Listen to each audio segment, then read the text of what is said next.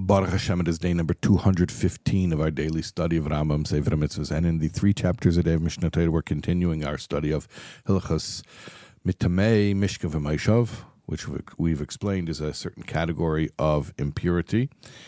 Um, we are in chapters 7, 8, and 9 in the three chapters a day of Mishneh Torah.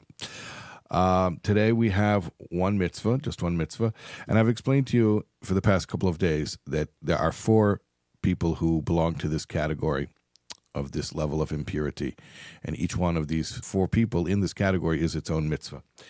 All right, so here we go. Positive commandment 106 is the ritual impurity of a zava.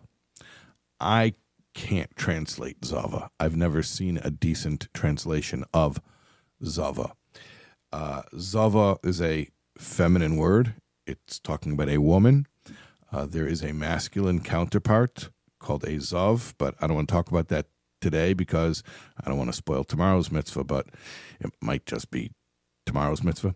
Okay. Uh, but today, let's talk about a Zava. Zava is a woman who has experienced a particular type of abnormal discharge. Remember yesterday, or not yesterday, two days ago, we had the metzora of a woman who becomes impure because of menstruation. That is a normal biological function. Okay. A zava is abnormal. It is a pathology which is perhaps comparable to remember when we learned uh, Hilchas Tumas Tsaras, we learned about a mitzvah. So it's that type of thing. It's a, it's not healthy.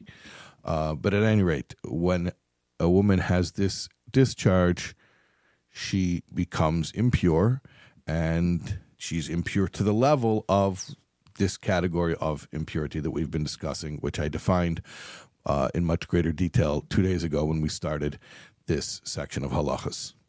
Okay, so that's our mitzvah today. We'll see you tomorrow for more, God willing.